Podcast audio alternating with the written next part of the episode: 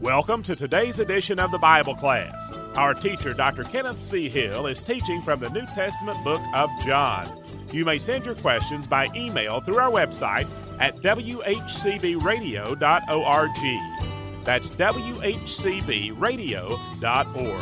Or you may mail your questions to the Bible class, care of WHCB, Post Office Box 5, Blountville, Tennessee 37617. And now, here is Dr. Hill with today's lesson. Welcome to the Bible class. We're in John, the Gospel, chapter 11, and we've been talking about the miracle of the raising of Lazarus from the grave, from the dead. And we've given you quite a detailed story and study of how he was raised from the dead and the various things that happened after that, but I want to finish the story of that today. Going back to verse 43 And when he had thus spoken, that is Christ, he cried with a loud voice, Lazarus, come forth. And he that was dead came forth, bound hand and foot with grave clothes, and his face was bound about with a napkin. Jesus saith unto them, Loose him, and let him go. I love preaching on that portion of the verse. Loose him and let him go. That's exactly what we need to do today. we need to loose the Christian and let him go and get the work of Christ done in the world today. But here was Lazarus bound up with the grave clothes and he had to be unwound so he could be in the society once again. And so Christ saw him bound, and he gave another command, which was loose him and let him go. Now, we said a command always has to be given to someone who can obey the command, right? Someone who is able to take care of the command there were people all gathered around, and they were all able to pull those grave cloths off. And that's exactly what they did. Now imagine this. Imagine the rejoicing, the, the excitement of everybody there, especially Mary and Martha. They've seen their brother come back from the dead. He is back. Now there's nothing to make us think that he did not come back perfectly well and perfectly whole. Oh, I think that if he had a pock mark on his face, he probably still had a pock mark on his face. Uh, if he had had a uh, a problem, uh, maybe he was losing his hair. I, he probably still was losing his hair. But when he came back from the dead, he came back fresh. He came back healed. And I mean, I believe that. I believe that when Christ does something, he does it completely. And I, I think that he brought him back from the dead. Any illness that he had had, if he'd been suffering from heart uh, problems or from diabetes or whatever, it was taken care of when he came back. And so here he was, Lazarus, whole and healthy and ready to work for the Lord. Then many of the Jews which came to Mary and had seen the things which Jesus did believed on Jesus, believed on him. Verse 45. But notice there's always a dichotomy, there's always a division between those who will believe the truth and those who have a problem and won't believe the truth. But some of them went their ways to the Pharisees and told them what things Jesus had done. Then gathered the chief priests and the Pharisees a council, and said, What do we? For this man doeth many miracles. What kind of question is this? What kind of stupidity do these people portray? They portray the human trait of stupidity, don't they? The same one you and I have, and from time to time it shows up just at the worst possible time, doesn't it? That trait of stupidity that you're Mother told you was somewhere in your father's lineage. There it is. just sort of rears its ugly head, and you act stupid. You say something stupid. You stick your foot in your mouth, is the way that some folks would say it. You don't say what you mean. You don't mean what you say. You're talking to be blabbing, much like Peter did in some of the some of the situations that we read about in the New Testament. But here, these guys, while they were stupid, while they were lacking in intelligence, they were un, they were at, absolutely operating under demonic uh, uh, authority and control, apparently, because l- look at what they said. If they were truly the leaders of the Jewish nation, they were looking for the Messiah. They weren't. They might have been the leaders, but they weren't looking for the Messiah. That means they were not controlled by God, they were controlled by the devil. Because either you follow God or you follow Satan. That's what Christ said time and time again. And he looked at the Pharisees and the leaders of the Jewish nation and he said, You are of your father, the devil. And so, while I would like to say they were stupid, I've got to retract that and to say that they were demonic. Okay? Then gathered these chief priests, uh, Pharisees, etc. They got the council together. They said, What do we? For this man worketh many miracles. Oh, what are we going to do? This guy, he's doing God's work. Oh, we can't have that around here. That seems to be the attitude. Verse 48 If we let him thus alone, all men will believe on him. And the Romans shall come and take away both our place and nation. Now, notice, this is not, I repeat, this is not based upon a holy attitude for the welfare of the people of Israel.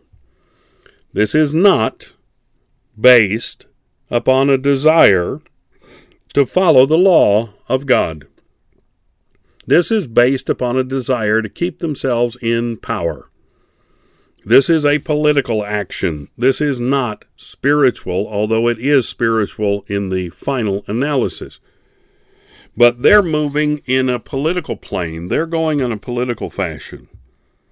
And so they say the Romans will come and take away our, our place, that is our authority, and take away our nation. We won't have control anymore.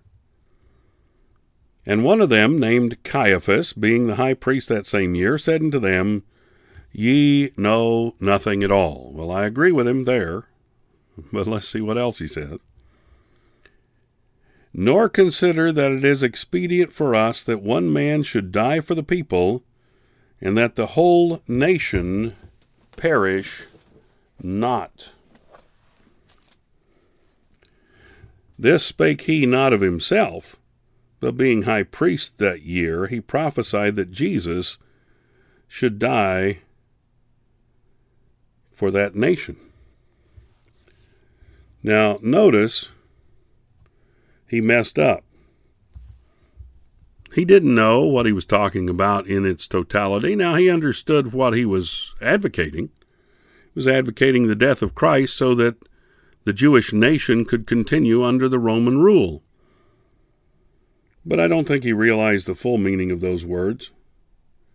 He was simply expressing the thought of a political collaborator with Rome. That's all he was doing. And yet, when you think about it, one commentator said that this expresses the central theme, the central doctrine of the Christian faith.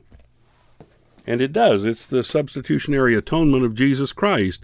And it expresses that central doctrine or dogma of the church. But Caiaphas didn't know he was doing that because we have to extrapolate it put it in the spiritual instead of the physical. But you get the picture. It is expedient that one man die that the whole of mankind could be forgiven of our sin. Indeed, but that was not what he was talking about. He was talking about one man dies so that they can keep their authority, keep their power, and it's not one of them they're not offering up one of their own as a sacrifice. They're wanting to snatch Jesus, the Christ, the Son of the living God. They want to murder him, execute him. Verse 52 And not for that nation only, but also he should gather together in the one the children of God that were scattered abroad. Then from that day forth they took counsel together for to put him to death. Jesus therefore walked no more openly among the Jews in Judea, but thence uh, went thence into a country near to the wilderness, in a city called Ephraim, and there continued with his disciples. And the Jews' Passover was nigh at hand, and many went out of the country up to Jerusalem before the Passover to purify themselves. Then sought they for Jesus, and spake among themselves as they stood in the temple, What think ye that he will not come to the feast? Now both the chief priests and the Pharisees had given a commandment that if any man knew where he were, he should show it, that they might take him. Now, notice the raising of Lazarus from the dead puts this into high gear. This this idea of the Pharisees and the the um, Sanhedrin, uh, the high priests. There were two of them: Ananias, uh, Ananias, Ananias, I guess it is, and uh, Caiaphas. Anyway, these uh, two high priests, the Sanhedrin, the Pharisees, they were all gathering together to kill Christ and this went into high gear. The snowball started rolling down the hill, as it were, when Lazarus was brought forth from the grave because this was such a miracle. This was such a huge miracle, and it had gotten back to their ears. Now, when Christ had raised others from the dead, and we see that in the Synoptic Gospels, uh, and uh, had raised them up. It was an immediate thing at that time. You know, there was one funeral procession. The young man was raised up by Christ. Uh, there was a young lady who had died, and, and Christ raised her up immediately, practically. Uh, those were different situations, and, and Christ showed his magnificence and power and his authority, but not in the same direct and and uh, magnanimous way. This this was a magnificent thing because it was so close to Jerusalem that it happened. It was a couple miles away, and uh, all it took was uh, one uh, person walking rather fast could be there in less, well, not even walking all that fast, could be there in less than an hour and could tell the Jewish leaders everything that had happened. Eyewitness account. That was not necessarily the case in the other instances that we have, but you get the picture. When this resurrection of Lazarus happened, it set them off they figured we got to do something. We got to do something quick because this is going to get around. And when it gets around, when the word gets around, we're going to have problems with the Roman officials because they're going to say somebody is moving forward. Somebody is trying to take some sort of authority or some sort of charge, and we can't have that. Uh, and of course, that was the way that the Romans worked. The Romans, if they saw someone coming up in the um, in the community of the nation in which they are ruling, and they saw them as a potential threat, they would themselves cut that person off, or those people off, or would make sure that they had no way to to uh, exercise any kind of uh, authority, any rule at all. This was the Roman way you uh, cut off any kind of opposition long before they got strong enough uh, to create any problems. Uh, in politics, it's the same way. I saw this happen often uh, with one certain politician that I knew, and in his position, he was very, um, Uh, very well known, very well liked. But he made sure that if anybody at all was coming up the ranks and looked like they were going to be able to get close to him within the next five or ten years, he made sure that either they went away uh, politically or that they got some mundane job somewhere and couldn't rise any any higher. And that was the way it was in that political structure. And you say, well, that's that's really not so nice. Well, no, it's not so nice, but it's been going on since Roman times and before that. Uh, in the times of the Greeks, uh, it went on that way as well. And this is what the Pharisees were doing. They were protecting themselves by killing. What they wanted to do was execute Jesus Christ. Now, Caiaphas, in giving us uh, this truth, uh, it is expedient for one man to die for the nation. Uh, and helping us understand the doctrine that is a central doctrine of the of the uh, Christian faith, that uh, the substitutionary atonement of Jesus Christ is absolutely, absolutely, absolutely vital uh, for us to uh, have faith in Christ. We've got to have the substitutionary atonement. For us to have salvation, we have to have the substitutionary atonement of Jesus Christ. So the prophecy is given without it being a prophecy. I mean, Caiaphas was not a prophet, but here he was prophesying nonetheless. And um, then we see that Jesus decided not to walk among them, and he did not. Passover was coming. Now, where are we? We're at AD 33. We're three years plus into the ministry of Christ. We're just a matter of days away now from Christ's crucifixion. And this is how fast it moves in the book of John. And we're going to get into details of all of these things going up through the crucifixion of Jesus Christ in just a matter of, of uh, a couple of lessons. We'll be heading into it. Now let's get started uh, going in that direction in chapter 12. Uh, then Jesus, six days before the Passover, and remember, the Passover is going to be at the time when Christ is crucified. So, six days before the Passover, Jesus came to Bethany, where Lazarus was, which had been dead, whom he raised from the dead. Now, it's very interesting to me that John phrases it the way he does. He says, where Lazarus, which, uh, which Lazarus was, which had been dead. Well, that's a good statement. He formerly was dead. Uh, I remember my mom and uh, our whole family, along with some aunts and uncles, were traveling in the Smokies when I was a kid, and um, they were talking about uh, family and descendants and things that I wish I could remember what all they talked about because I don't know those people, and uh, did not know them, of course, because they were before my time. And they were talking, and, and mom asked the innocent question, Well, is he still dead? Well, that's hilarious. Of course he's still dead. He died.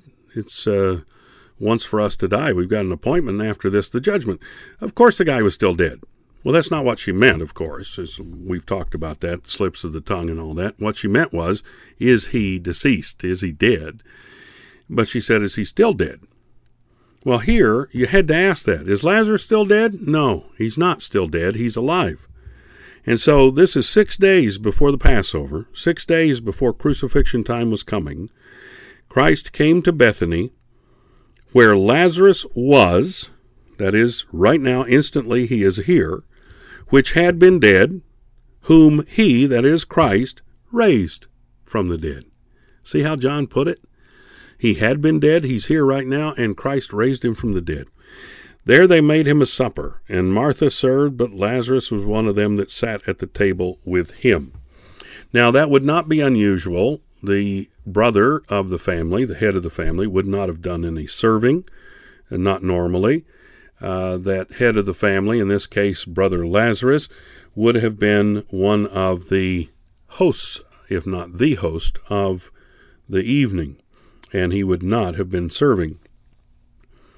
And he was sitting at the table with Christ and with those that were invited guests. Then took Mary a pound of ointment of spikenard, very costly, and anointed the feet of Jesus, and wiped his feet with her hair. And the house was filled with the odor of the ointment. Oh, what a beautiful picture of the devotion of Mary, the sister of Lazarus. Let's read on and then we'll talk about it. Then saith one of his disciples, Judas Iscariot, Simon's son, which should betray him, Why was not this ointment sold for three hundred pence and given to the poor? This he said not that he cared for the poor, but because he was a thief, and had the bag, and bare what was put therein. Then said Jesus, Let her alone. Against the day of my burying hath she kept this. For the poor always ye have with you, but me ye have not always. Much people of the Jews therefore knew he was there, and they came not for Jesus' sake only, but that they might see Lazarus also, whom he had raised from the dead. But the chief priests consulted that they might put Lazarus also to death, because that by reason of him many of the Jews went away and believed on Jesus. Wow. Mary took a pound of ointment of spikenard, worth a year's wages, and anointed the feet of Jesus and wiped his feet with her hair, and the house was filled with the odor of the ointment. Thank you for joining us today for this edition of the Bible class with Dr. Kenneth C. Hill. You may reach us by email by going to our website, www.whcbradio.org and sending us an email on the Contact Us link. That's whcbradio.org. If you prefer to use the Postal Service, our address is the Bible Class, WHCB, Post Office Box 5, Blountville, Tennessee 37617. That's the Bible Class, care of WHCB, Post Office Box 5, Blountville, Tennessee 37617. You may also call us at 423 878 6279. Until our next Bible class program, we are trusting that the Lord will richly bless you as you serve Him.